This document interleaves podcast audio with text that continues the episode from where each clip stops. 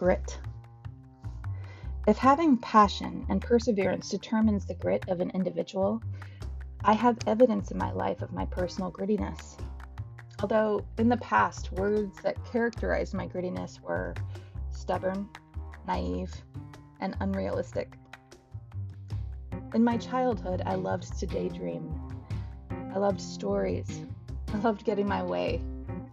The place my grittiness showed up the most was on the soccer field. In fact, I became a different person on the soccer field. My job became very clear during that hour. I was a defender.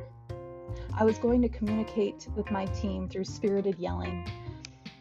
That ball was not going to get past me. I remember having a switch turn on in my brain when the ref would give their starting whistle. From that point on, the game was on, and our team was going to win.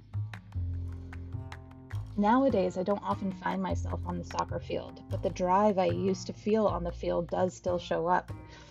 It shows up in really strange at really strange times too. It shows up in card games and standoffs with my children. It shows up when I feel looked over or when I've been forgotten.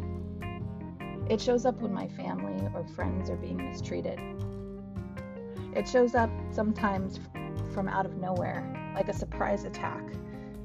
I never knew how strongly I felt about a particular subject until I'm expressing it with unwavering conviction to someone who looks at me more often than not with a taken off guard look.